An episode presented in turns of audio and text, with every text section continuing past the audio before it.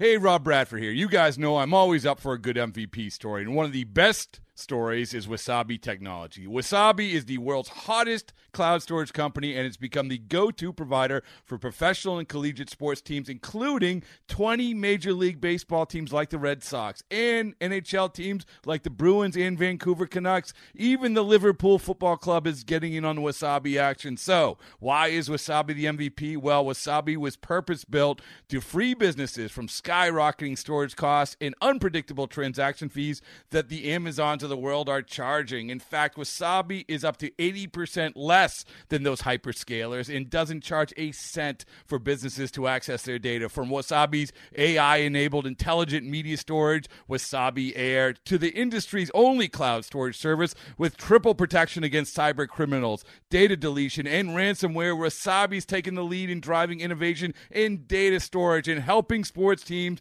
to unleash the power of their data. Wasabi, another Boston based championship team.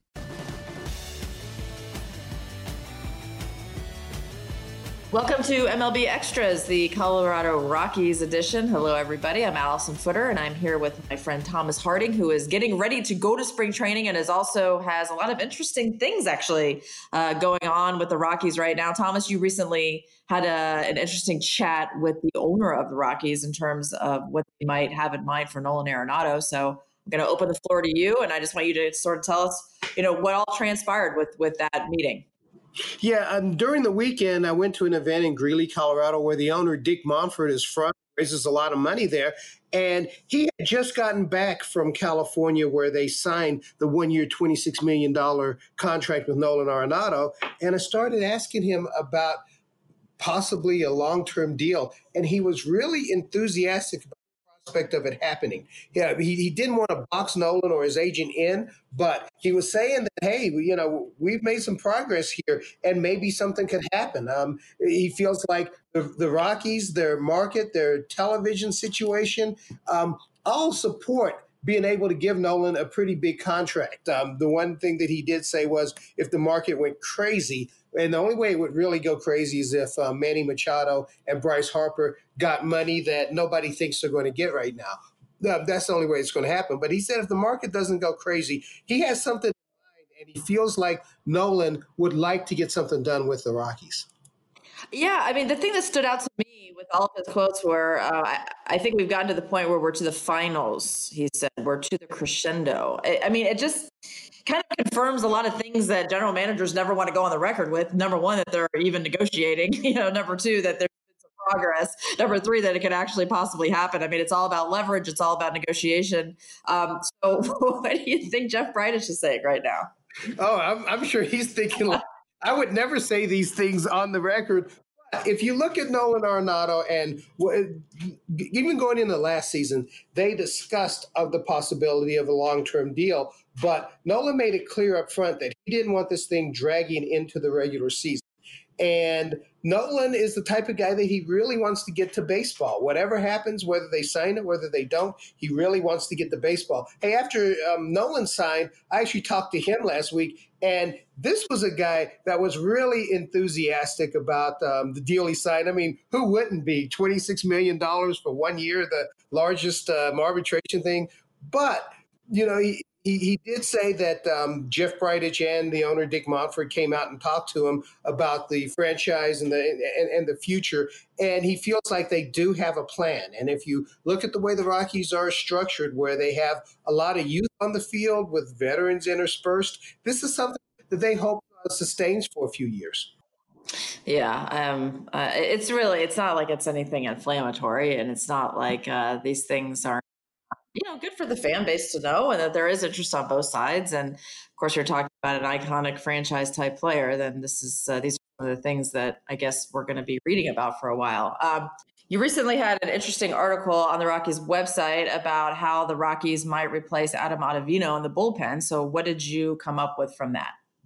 Uh, yeah, um, Adam Ottavino was the primary right-handed setup man for Wade Davis last year. Wade Davis is secure in his position, as we discussed last week. So How do you get the ball to him in the ninth inning? Um, Sung, Seung-Hwan Oh, who came in the trade with the Blue Jays, I think really helped the bullpen toward the end of the season between him and Scott Oberg, who had one of the best um, four month periods, really that that anybody in the league had. Um, very low ERA, high strikeouts, very low walks. Two after after O came in um, August, I believe it was. After O showed up, those two actually had a better finish to the season when they're trying to get in the playoffs than Ottavino did. So you're looking at a couple of guys that have been around. Oh, of course, is a veteran not only of the major leagues but of Korea and Japan. And Oberg has kind of risen to the point that he's their future closer. I really believe that um, he, he's the guy who could take over when Wade Davis's contract expires. So they have a couple of righties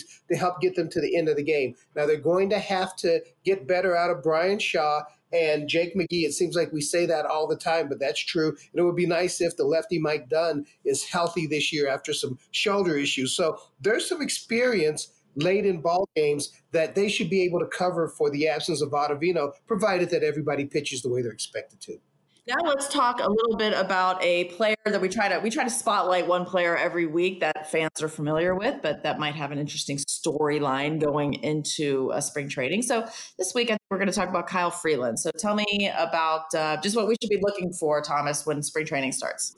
Well, first of all, you're looking at a guy who had a lower ERA at home than on the road and finished fourth in the Cy Young voting. So we're talking about a legitimate pitcher who could become a star um, in Kyle Freeland.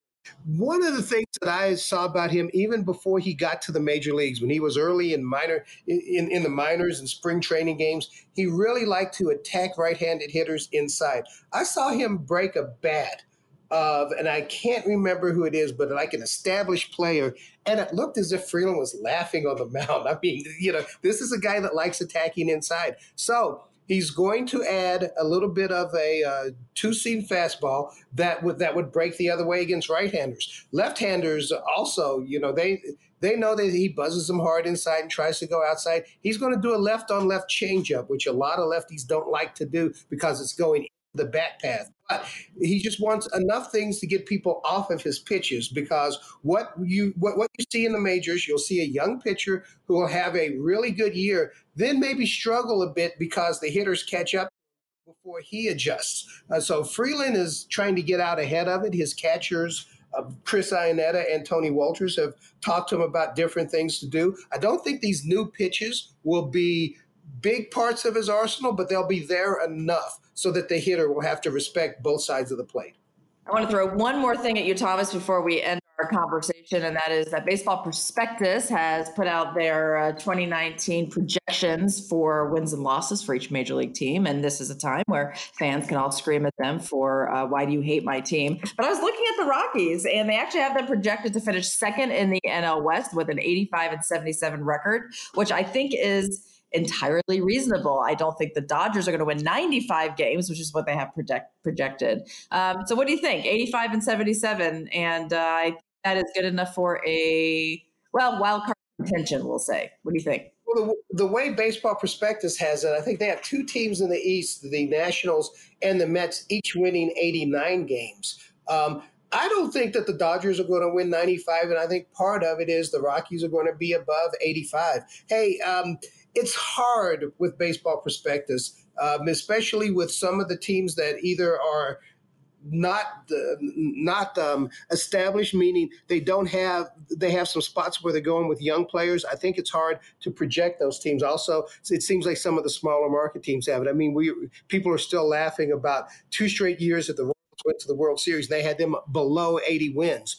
Um, last year, the Rockies won 91 games in the regular season. Nobody predicted that. So, like I say, when I look at projections with this team, it seems like when they're bad, the projections are dead on. When they're good, they're all over the place. So, um, I don't know um, how this is going to turn out. I know that in the National League West, it doesn't look like the um, other teams are expected to do a whole lot, although I would not sleep on the Diamondbacks. But you know, the Padres are probably a year away, and the Giants are retooling right now. So there's a chance for teams in this division to win a bunch of games. What I don't see is how two teams in the National League East can win that many games, um, as competitive as that division is. So I'm not sure what to make of it. Um, I think it it is something to kind of go on and look at and compare as the as as the year goes, but. I, I don't know that those are things that you're going to look at and go and bet the house on. Yeah, no, I agree. And I think projections are the hardest thing to do, but uh, I admire them for putting themselves out there like that. So uh, that is where we'll end our conversation. Thanks to everybody for listening to MLB Extras, the Colorado Rockies edition. Thomas, we'll talk to you next week.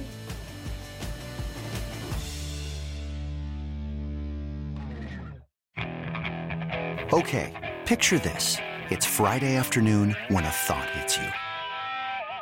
I can waste another weekend doing the same old whatever, or I can conquer it.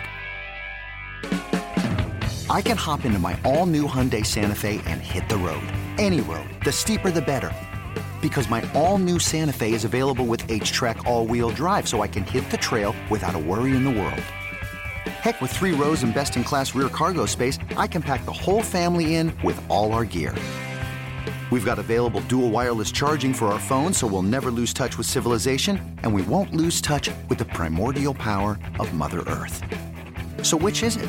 Waste the weekend or do something a little more epic? And conquer it in the all-new Hyundai Santa Fe. Visit HyundaiUSA.com or call 562 for more details. Hyundai, there's joy in every journey.